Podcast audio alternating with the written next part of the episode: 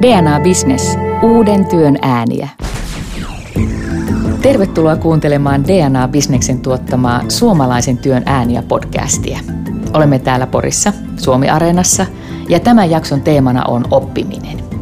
Oppiminen puhuttaa aina, sen olemme oppineet, mutta viime aikoina etenkin tunnustetut tavat oppia ovat monipuolistuneet. Pelejä, sosiaalista mediaa, ilmiöpohjaista ryhmätyötä käytetään oppimiseen paitsi kouluissa, niin myös työpaikoilla. Meillä on tänään vieraina Roviolta juuri oppimismaailman startupeihin lähtenyt Peter Westerbakka.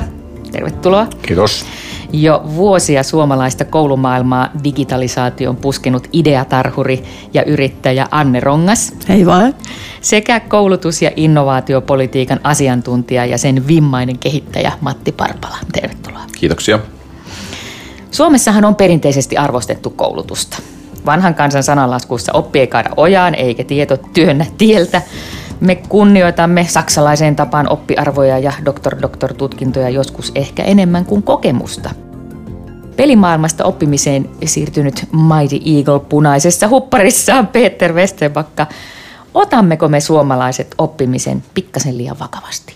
No ehkä, ehkä joskus liian vakavasti, että, että se oppiminen pitäisi olla hauskaa, että, että se on, se on niin tosi tärkeää ja se on miten nämä maailman parhaat oppijat, eli lapset oppii niin leikkimällä ja pelaamalla ja, ja näin. Et, et kyllä me, mutta Suomessa nyt otetaan kaikki asiat aina aika vakavasti, niin, niin se, se ei koske pelkästään oppimista. Miltä kuulostaa? Sopiiko aikuisten kouluttamiseen, konsultointiin leikillisyys tai pelillistäminen vai onko oppiminen sellainen asia, joka täytyy ottaa tiukalla otteella ja otsakurtussa? No varmaan tietysti yksi iso asia, mitä pitäisi oppia siellä hyvin varhaisessa vaiheessa on se oppimaan oppiminen ja miten opiskellaan ja miten käsitellään tietoa ja kaikkea muuta. Ja tänään varmaan paljon puhutaan, puhutaan vielä siitäkin, että, että mitä, mitä tämä sitten tarkoittaa ja miten tärkeää se on työelämässä nykyään. No miten, Anne Rongas? Sitä ää, sisua ja sitkeyttä tarvitaan myöskin oppimiseen. Hauskuus voi tulla siitä, että ensin ponnistelee, näkee vaivaa, eikä ehkä ihan ensimmäisellä yrittämällä pääse ää, siihen, mitä tavoittelee, ja joskus oppiminen voi myöskin yllättää. Ja tuo pätee varmaan siihen startup-toimintaan myöskin, ei pelkästään oppimiseen. Peter Westerbakka, kerro, minkälaisia startuppeja oppimisen ympärille on syntymässä? No nyt on kaksi, missä, missä on ollut niin vähän aktiivisen mukana, eli tällainen Fun Academy, joka on itse asiassa spin-offi, mikä jatkaa tätä duunia, mitä Roviolla aloitettiin jo yli viisi vuotta sitten, eli ihan tämän hauska oppimisen kehittämistä. Ja, ja sitten on mukana myös tällaisessa Lightnear-nimisessä firmassa, missä tehdään maailman ekaa tällaista isoa oppimispeliä ja itse asiassa pelikärki edellä ja sitten saattaa oppikin jotain. Millä lailla oppiminen ja pelit muistuttaa toisiaan? Oikeastaan tuommoista niin sanottua perinteistä opetusta aika harva ää, koululainen enää tänä päivänä käy läpi, vaan kyllä niin kuin koulumaailmaankin on tullut tämmöinen aktiivinen ote oppimiseen ja toiminnallisuus. Ja ehkä niin kuin tämä tämmöinen pelillistäminen tuo mukana semmoisen mm, kiinnostavan, innostavan, hauskan tavan motivoida oppimaan ja etsitään niitä tavoitteita ja mitä itse näen hyvänä on se, että, että just tämä tämmöinen tasoajatus, jossa niin se iso tavoite pilkotaan pienempiin osatavoitteisiin, jolloin sitten aina, aina se kohde tulee paljon ähm, lähemmäs sitä oppijaa, pelaamalla oppijaa, taikka, taikka sitä ryhmää, joka tavoittelee jotakin. Voiko pelaamalla niin kuin huijata tavallaan lapsia tai aikuisia organisaatiossa oppimaan? Ehkä niin kuin pelaaminen oppimiseen yhdistettynä saattaa olla vähän paradoksikin, että, että se lumo pelaamisesta katoaa, jos on liian itsestään selvä tavoite, että joku on laittanut, että sun pitää nyt oppia tämä tämmöinen tärkeä asia asia, että, että, että siinä jotenkin niin pitää löytää sellaista kultaista keskitietä, ettei kadoteta toisaalta niin sitä järkevää oppimisen tavoitetta tämmöisen ehkä vähän niin kuin liian höttömäiseen ja, ja viihteelliseen. Ja toisaalta sitten taas, että, että nähdään, ymmärretään myöskin erityyppisten pelien mahdollisuudet oppimisessa. Hmm. mun mielestä tähän pätee tämä, varmaan jotain yksittäisiä tyyppejä voi huijata hetken aikaa, mutta kaikki ihmisiä ei voi huijata kaiken aikaa. Ja, ja, ja kyllä se, niin se, ehkä se huijaussana sana ei oikein sovi, sovi tuohon, että, että enemmän, enemmänkin just tämä, että, että sä voit oppia asioita vähän niin kuin, ää, vahingossa. Ja, ja mun mielestä niin kuin ehkä tämä klassinen esimerkki on just tämä, ja tätä jo 80-luvulta tai mistä asti sitä niin kuin tutkittu, mutta just, että pojat Suomessa puhuu parempaa englantia kuin tytöt johtuen siitä, että ne pelaa enemmän pelejä. Ja sehän ei johdu mitenkään siitä, että oltaisiin huijattu poikia pelaa pelejä, jotka sattuu olemaan nyt Suomessa, kun ollaan aina englanniksi ja, mm. ja sitä kautta niin tämä tulee.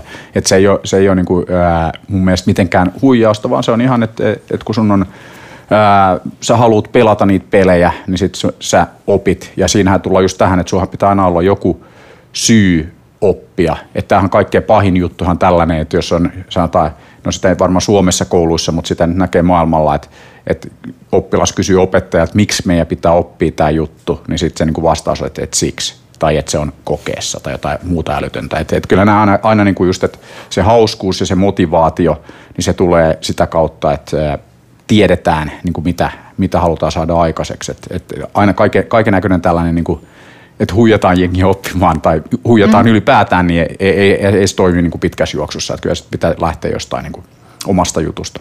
Niin 70-luvulla ihan kansakoulua ja peruskoulua käyneen korviinhan helposti se oppimisen pelillistäminen mun mielestä niin ensikuulemalta kuulostaa just siltä, että hei haloo, että pitihän sitä nyt ponnistella, että miksi tästä kaikesta pitää tehdä niin hauskaa. M- mutta pointti onkin... Mutta tämähän, niin tämä, mutta tämähän tämähän on just tätä suomalaisuutta, että tämähän on vähän, vähän sellaista, että jollei niin kuin oikeasti satu vähän ja tunnu vähän, niin eihän se voi olla oikeaa duunia tai oikeaa oppimista. Plus, että onhan siinä sekin, että, että vaikka se ympäristö, missä tehdään, olisi pelillinen ja sinänsä hauska, mutta kyllä siellä voi joutua tekemään ihan tosissaan töitä, että pääsee siihen tavoitteeseen, mitä haluaa. Että ihan mitä tahansa peliä ajattelee, oli se Tetris tai Counter-Strike tai mikä ikinä tahansa, niin jos siinä haluaa oikeasti olla hyvä, niin kyllä sitä vaatii myös sitä treeniä ja kovaa työtä. Kyllä.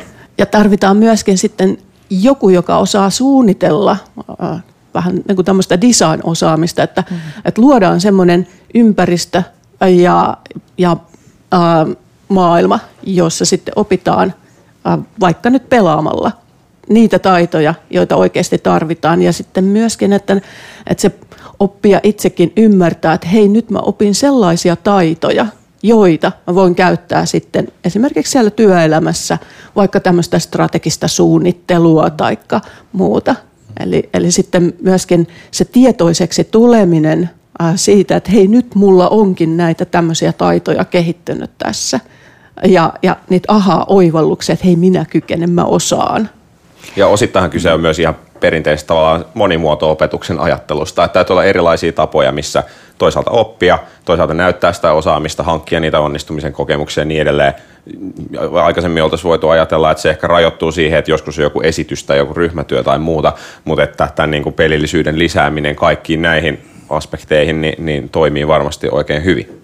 Ja vielä, vielä ehkä tuosta just, että eihän se ole ää, pelkästään siitä, että onko se niin kuin, ää, pelejä ja sitä sen kautta oppimista, vaan, vaan ää, kyllä se, niin kuin se opettaminen ja oppiminen ja kaikki tämä, niin siinähän ihan sama juttu, että jos ollaan tekemässä jotain peliä tai jotain palvelua, niin se on kyse siitä, että tehdään mieluummin hyviä palveluja, hyviä pelejä kuin huonoja. Ja, ja tähän niin kuin myös liittyy tämä, että, että, että on paljon niin kuin, kiinni siitä, että millainen opettaja.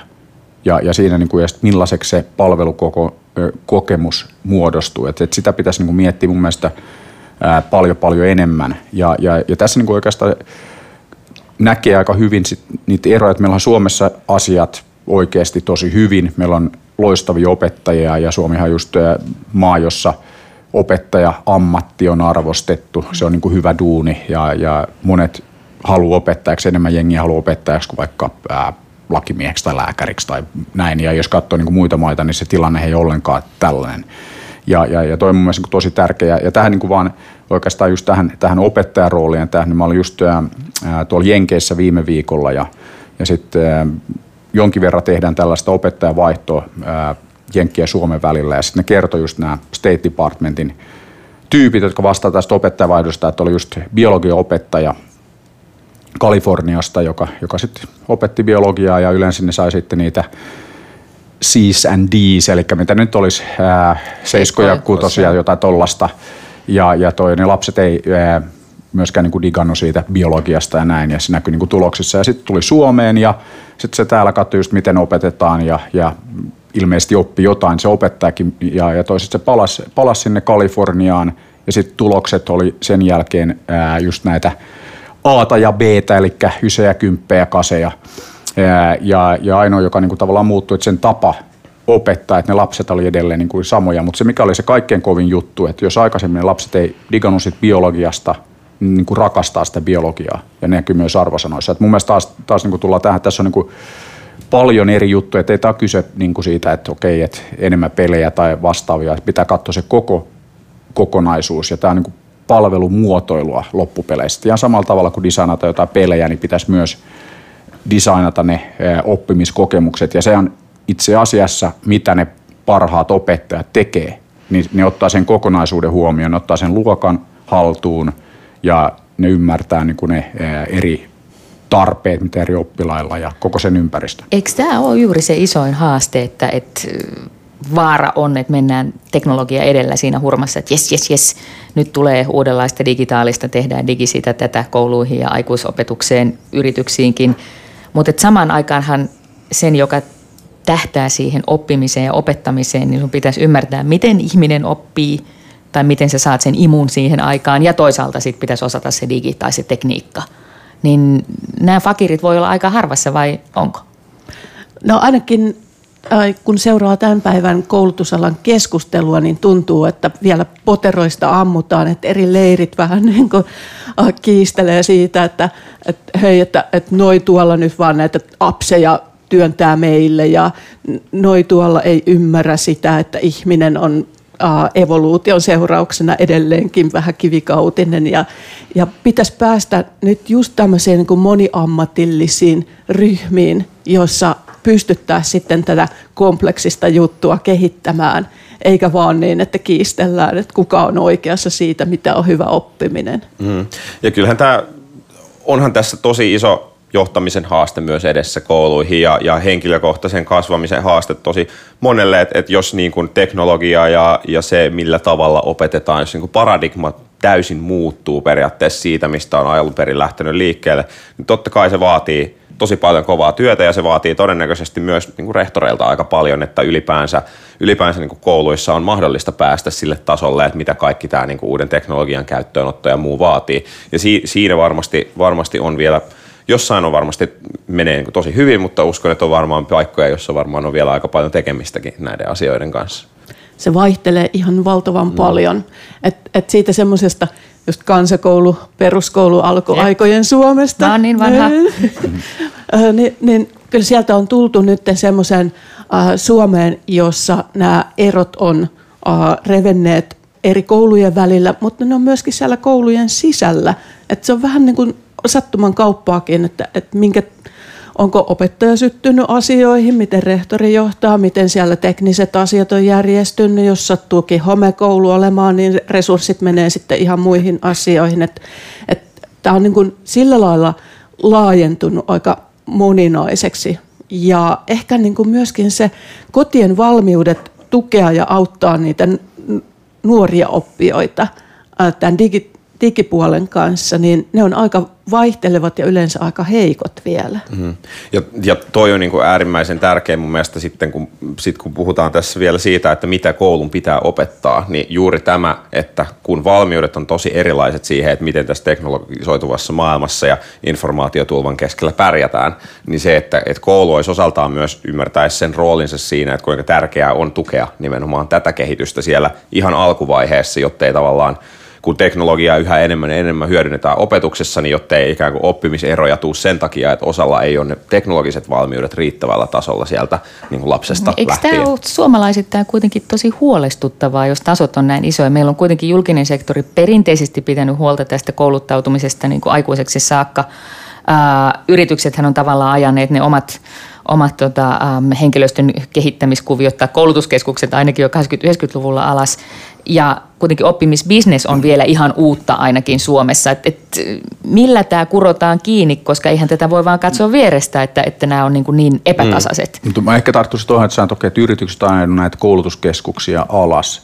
Ja, ja sitten vielä tämä, että homekoulut ja resurssit menee niin kuin väärään paikkaan ja näin. Ää, Mielestäni niin myös pitäisi miettiä sitä, että ää, eihän se oppiminen ole siitä tilasta ja siitä paikasta kiinni.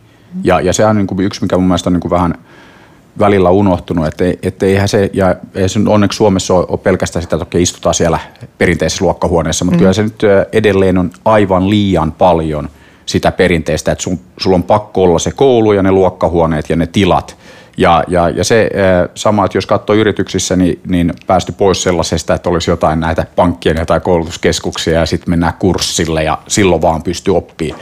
Et, et kyllä tässä niin se teknologia pitäisi nähdä mahdollistajana. Miltä näin. kuulostaa, Anne Rongas, kun sä oot ollut kauan mukana tuomassa teknologiaa ja uusia välineitä suomalaiseen koulumaailmaan. Miltä toi kuulosti, kuulosti äh, mitä semmoisia vanhanaikaisia opettamistapoja voisi heivata romukoppaan ja toisaalta mitkä on sellaisia vanhoja hyviä tapoja, jotka on edelleenkin ihan kuumaa valuuttaa? Suomessa on nyt viety eri asteilla läpi opetussuunnitelma uudistuksia, jossa ihan oikeasti on mietitty aika paljon näitä asioita ja työstetty sitä, että, että millä tavalla, mitä, ää, miten opitaan ja tuotu esimerkiksi laaja-alainen osaaminen, monialaiset oppimiskokonaisuudet tuonne perusopetukseen, oppimisen, osaamisen – tunnistaminen ja tunnustaminen, eli myöskin se, että, koulun ulkopuolella opittuja asioita tuodaankin osaksi myös niitä tutkintoja. Ammatillisella puolella tämä on ollut jo rutiinia pitkään, mutta se tulee myöskin tuonne yleissivistävälle puolelle ja nimenomaan nämä erilaiset harrasteopinnot.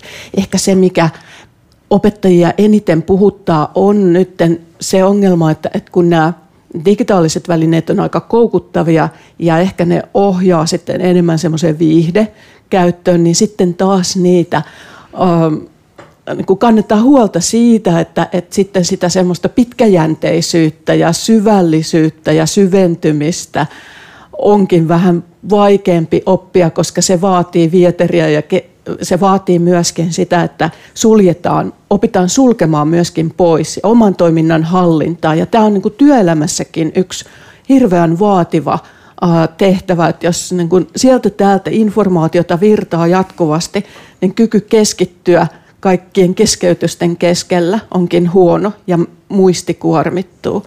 Että tällaisia asioita joudutaan pohtimaan niin kuin kaikenikäisten kanssa nyt, kun nämä digivälineet yleistyy. Tähän voisi ehkä vaan sanoa, että todellisuutta on vaikea muuttaa. Eli, eli se on niin kuin vaan, että tervetuloa todellisuuteen, että se on vaan mitä tämä elämä nykyään on. Ja, ja tämä on vähän niin kuin se sama huoli mun mielestä aina, niin kuin just, että ollaan huolissaan niin kuin nuorisosta, että miten niillä voi olla niin kuin tyyppi telkkari, radio, ää, läppäri, kaikki auki ja niin monta eri kanavaa. Ja, ja tämä vähän mennään takaisin jonnekin 80-luvulle, että tuli jotain MTV tai muuta, että hei, tuossa tuollaisia jotain lyhyitä musavideoita, että eihän noita niin kuin voi katsoa. Ja, ja siis, että kyllä tämä niin kuin, elämä koko ajan muuttuu tällaiseksi ää, katkonaisemmaksi ja tulee niitä, niitä ää, keskeytyksiä. Et, et se on, ää, mä uskon, että et, niin lapset, nuoret, niin, niin kyllä ne osa, osaat on paremmin kuin monet opettajat. Ja ne saattaa myöskin innostua kaikenlaisista vanhanaikaisista asioista. Monet mm. opettajat kertovat, että, että oikein äh, ne lapset, nuoret toivookin, että tehdään asioita käsin, taikka mm-hmm, mm-hmm. Äh,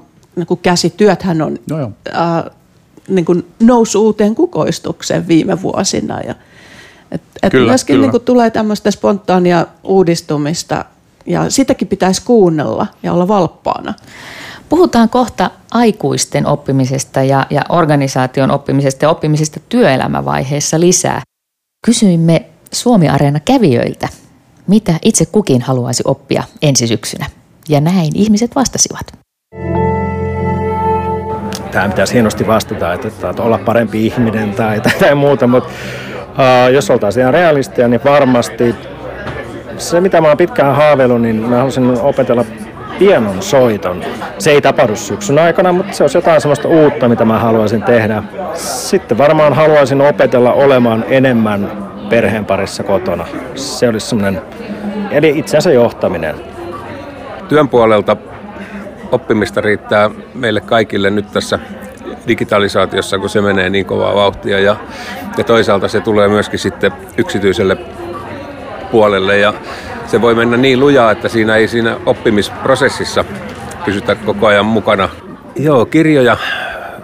Mulla on kesken pari-kolme kirjaa aina ja luen niitä sitten aina aika ajoin välillä enemmän, välillä vähemmän ja se tuntuu jotenkin turvalliselta, kun niitä on aukinaisena mutta varmaan sellainen oman työn parempi rytmittäminen ja se, että liikkuisi riittävästi, söisi terveellisesti, saisi niinku niitä energiaa siihen työhön. Ja...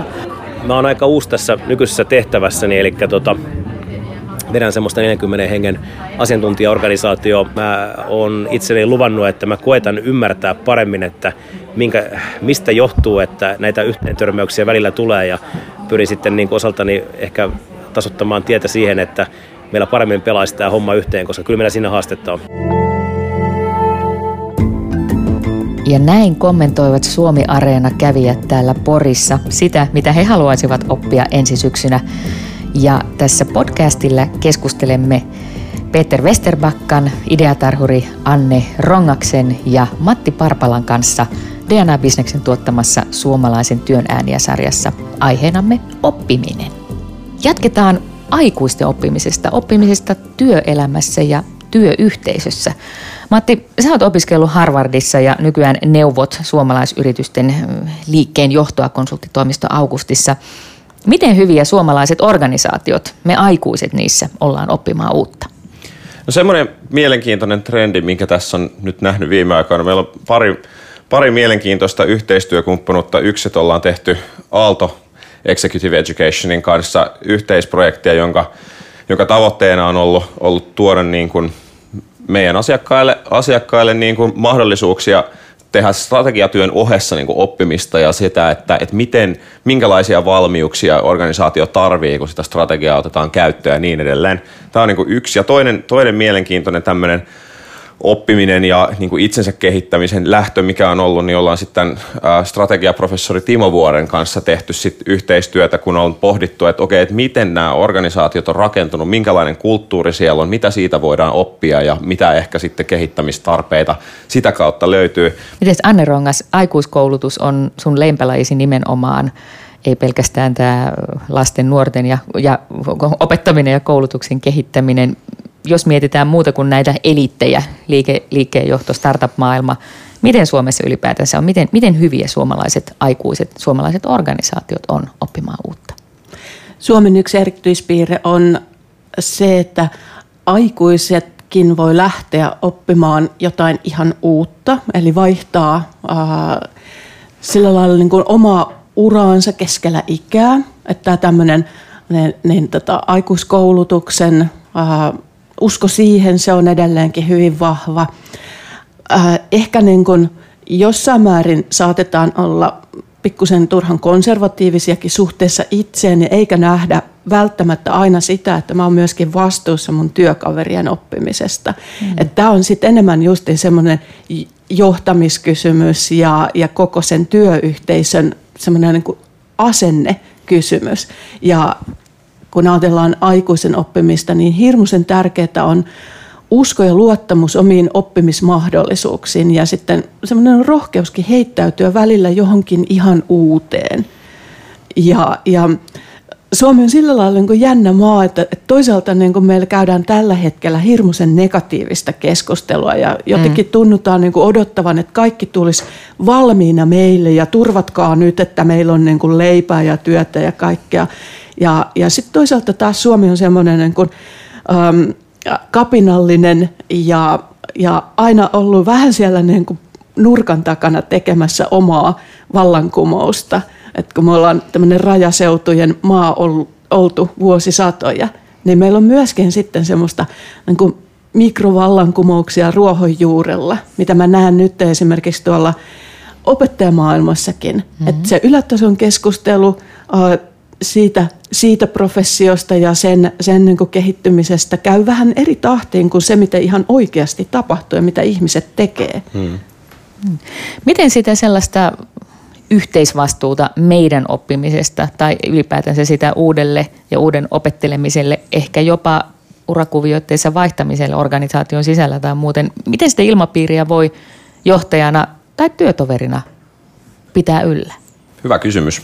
se tietysti, se, se tietysti vaatii johdolta paljon, että jos ajatellaan sitä aikaisempaa, että, että vaatii koulujen johdolta paljon, että teknologiaa pystytään ottamaan käyttöön ja, ja niin edelleen, niin, niin samalla tavalla kaikissa organisaatioissa jotenkin sen, se niin kuin aktiivinen ajatteleminen, että kaikilla ihmisillä on semmoinen duuni, missä ne voi, voi oppia ja annetaan, mun oma, oma, oma johtamistapa on ollut aina se, että luottaa ihmisiin niin paljon, että ei ihan oikein uskaltaisi luottaa niin paljon. Ja yleensä se on aina tai niin kuin se, on, se on aina käytännössä maksanut itsensä takaisin sitä kautta, että, että ihmiset on silloin päässyt oppimaan ja päässyt tekemään, ehkä epäonnistunut jossain, mutta ainakin päässyt haastaa itseään oppimaan ja näkemään, että mitä kaikki kehittymisen mm, mahdollisuuksia on. täyteen ja niin Kyllä, juuri näin. Ja se on, se on hirveän vaativaa. Se vaatii, vaatii niin kuin johdolta ihan, ihan älytöntä niin kuin kanttia, että, että uskaltaa myös antaa alaisille mahdollisuuksia kehittyä ja kasvaa.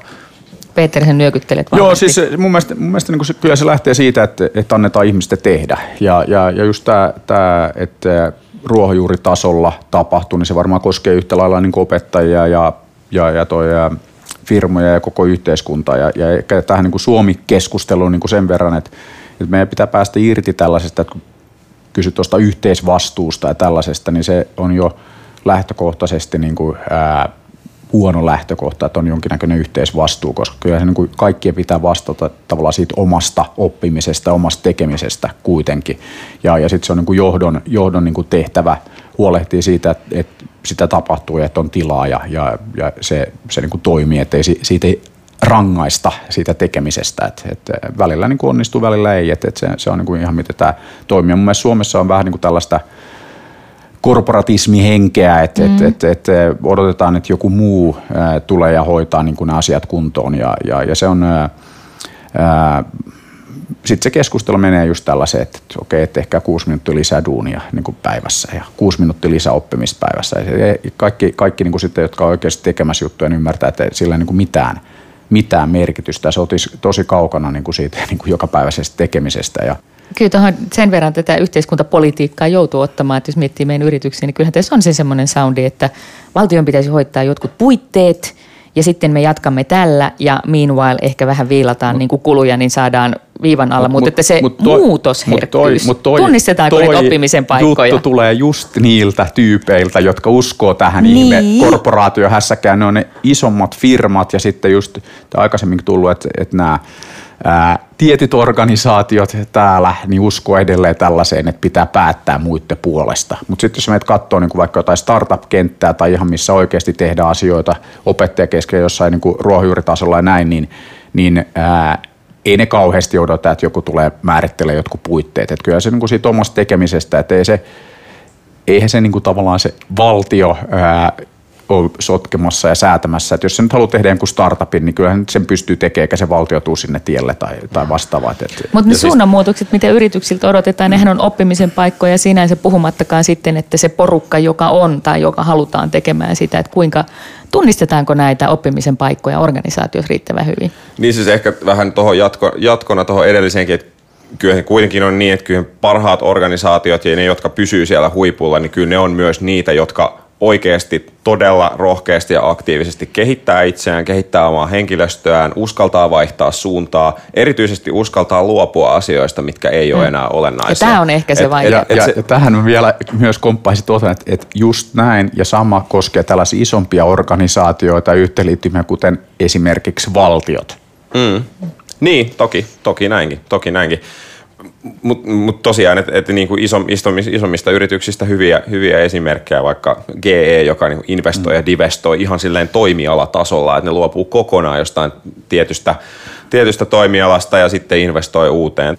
Kyllä. Mitkä ne olisi niitä, niitä triggereitä tai niitä hiljaisia signaaleja, joissa suomalaisyrityksissä ihan vaikka sille ruohonjuuri- tai yksikkötasolla voisi huomata ne oppimisen paikat, ne suunnanmuutoksen paikat tai ne luopumisen paikat? Onko niin vinkkejä, että sille, joka kuuntelee tätä ja päättää, että ja perhana, minä, minä teen muutoksen meillä, niin mikä, mikä, mikä auttaa tunnistamaan sen herkän hetken, että nyt tässä on, me voidaan muuttua? Ainakin tämän päivän tuo äh, digitaalinen teknologia tarjoaa työntekijöille äh, mahdollisuuksia ylittää kaikenlaisia rajoja ja löytää niitä hengenheimolaisia ja sitä kautta ehkä niin kuin vahvuutta ja rohkeutta ja uutta näkökulmaa. Et esimerkiksi itse työskentelen sellaisessa aa, ne, niin tota, tilanteessa tänä päivänä, että ei kaikki mun työkaverit ole suinkaan töissä sillä työnantajalla, jolle minä teen töitä. Eli, eli niin tämmöinen verkostojen kautta työn muuttaminen, uusien yhteyksien löytäminen ja sieltä voi löytyä sitten myöskin niitä uusia ideoita siihen, kuinka sitä työtä tehdään. Että et nämä tämmöiset niin kuin siilojen purkamisesta on paljon puhuttu ja, ja rajojen ylittämisestä, niin siihen on ihan oikeasti tavattoman hyvät mahdollisuudet ja, ja sitä toivoisi myöskin sitten kansainvälisempään suuntaan myöskin. Mm. Että Suomessa, jos ajatellaan nyt tätä oppimisen alaa, mistä puhutaan, niin, niin me ollaan hirmuisen tämmöisiä kotikutoisia oltuja pieniä organisaatioita. Niin en tiedä, löytyisikö sieltä verkostojen kautta jotain tämmöistä uudistusvoimaa. Niin, Peter Punaisinen huppareineen ainakin on suuntaamassa kansainvälisille markkinoille, mutta onko se niin, että Suomesta viedään vai että antaudutaan sekalaisen seurakunnan kanssa keksimään jotain sellaista, mitä en ollutkaan, vai onko jotain, mitä ajattelet, että nimenomaan voisi tuoda tänne Suomeen? Mun mielestä koko tämä keskustelu, niin että viedään, tuodaan ja näin, niin, niin se ei ole edes mun mielestä kauhean relevantti, että, että kaikki mitä tehdään niin kuin lähtökohtaisesti globaalia. Ja me ollaan tällaisessa globaalimarkkinassa ja tietysti kaikki digitalisaatiot ja muut, niin olen sen, että, että tavallaan tieto ja palvelut liikkuu niin kuin tosi helposti – et, et siinä niin just, eh, jos vaikka just tätä opetusvientiä, niin, niin sehän, sitähän niin voi tehdä monella eri tavalla ja, ja ehkä se kaikkein niin kuin, äh, hitain ja vähiten niin kuin skaalautua malli, että viedään joku yksittäinen koulu jonnekin ja, hmm. ja sitten ollaan niin kuin ylpeät siitä, että jossain äh, Emiraateissa tai jossain on, on Suomi-koulu, mikä on niin kuin ihan jees, mutta et, et jos siellä on vaikka 100 000 koulua tai vastaavaa, niin, niin, niin sitten se yksi, yksin joukossa ei nyt kauheasti muuta tunnu missään. Että kyllä mun mielestä niin pitää hakea sellaisia ää, ratkaisuja, että voidaan tehdä, tehdä niin kuin, ei ole mitään syytä, että ei pystytä Suomessa tekemään oppimisratkaisuja ja palveluita, mihin tulee miljardikäyttäjä. Ja, ja taas ää, oikeasti niin meillä on ää, ihan – mieletön osaaminen tällä puolella, mutta mikä ehkä vielä kovempi, että meillä on ihan, ihan niin kuin crazy hyvä maine, että käy mm. missä tahansa mm. maailmalla ja sitten aletaan puhua oppimisesta niin- ja Suomesta ja sitten se on heti, että tehdään tosi hyvin tässä. Mm. Se on mm. vähän niin kuin joskus Nokia-aikoina, Nokia teki puhelimia sitten kaikki oli suomalainen jossain ulkomailla, että että sä tiedät mobiilista kaiken. Mm. Ja Joo, se on vähän niin kuin sama juttu, että hei, että aah, siistiä, että sä oot Suomesta, että sä tiedät kaiken oppimista, mitä me mm. tehdä täällä Jenkeissä, että saataisiin tämä toimia. Mm. Mm. Havaitsitko Howardin aikoina vastaavaa, Matti? Kyllä, kyllä, siis todella, todella juuri se, että aina kun kertoo, että on Suomesta, niin sitten kaikki on että ah, you have the wonderful education system.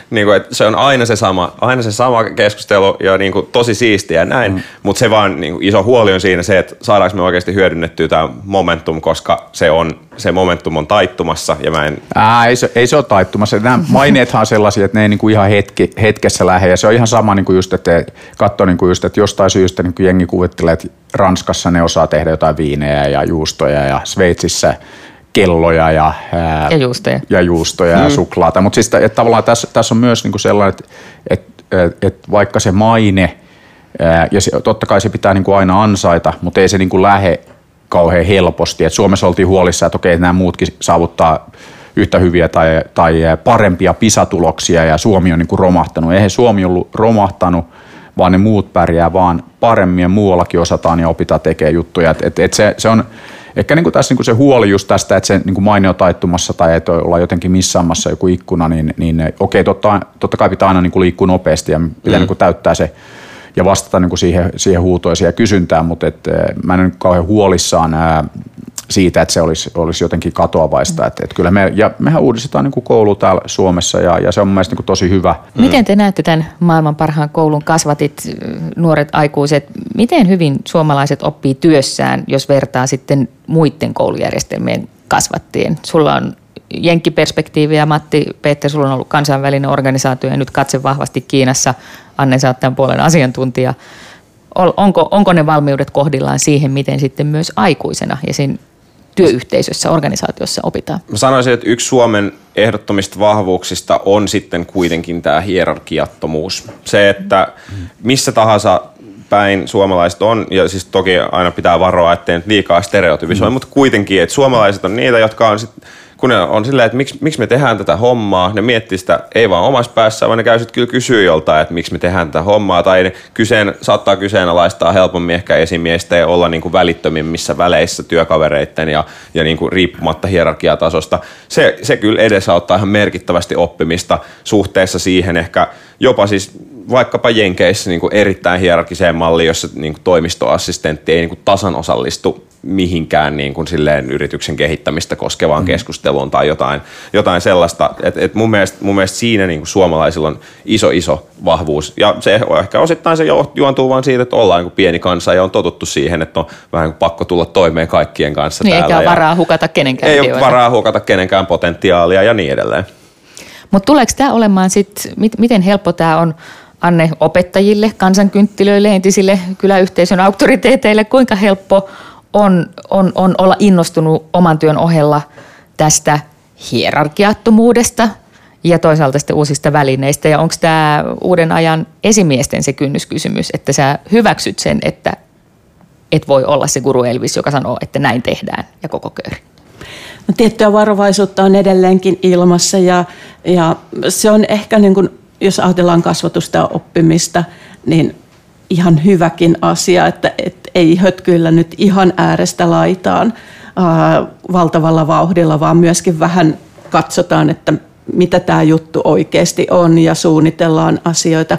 Mä näen kuitenkin toiveikkaasti se, sen, että äm, tämmöisestä niin erehtymisen, epäonnistumisen, virheiden pelosta ollaan Suomessa siirrytty enemmän semmoiseen rohkeaan moka on lahjatyyppiseen ajatteluun ja, ja vahvuuksien löytämiseen. Et se keskustelu on lisääntynyt tosi paljon ja se näkyy jo koulumaailmassa ja siinä, että miten tämän päivän lapset on hyvin rohkeita niin kuin tuomaan omaa osaamistaan esille. Että et semmoinen niin kuin ilmastonmuutos on tapahtumassa ja se varmaan näkyy työelämässäkin niin kuin jatkossa. Hmm, miten iso haaste se tulee olemaan esimiehille ja johtajille? Esimiehille varmaan yksi vaikeimmista asioista on se, että – miten samaan aikaan tyydyttää tavallaan kaksi tarvetta. Eli toinen on se, että, että miten saada ihmiset mukaan ja osallistuttua ja kokemaan, että heillä on aidosti vaikutusmahdollisuuksia. Ja sitten toisaalta se, että, että ihmisillä on kuitenkin tietty semmoinen turvallisuuden tarve niin kuin siinä näkö, siitä näkökulmasta, että –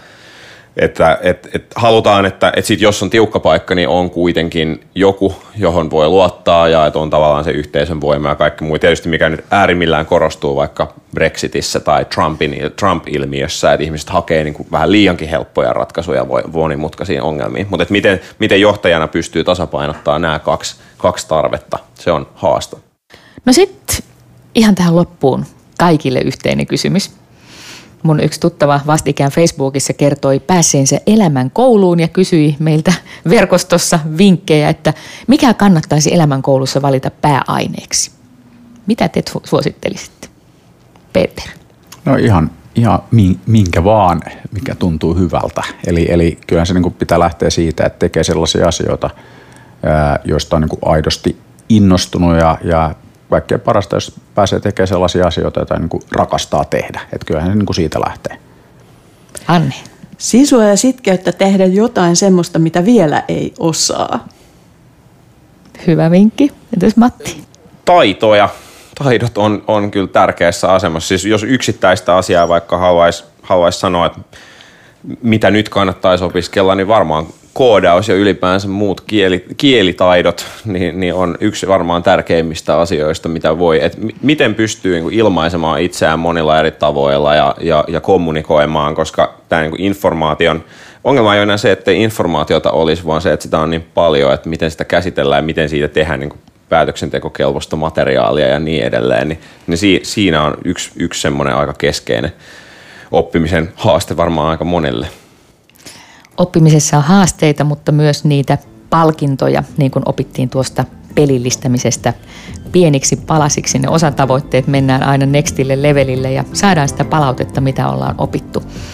Täällä Porissa Suomi-areenassa oppimisjaksossa podcast-seurustelua kanssani harrastivat siis Peter Westerbakka, ideatarhuri Anne Rongas ja Matti Parpala.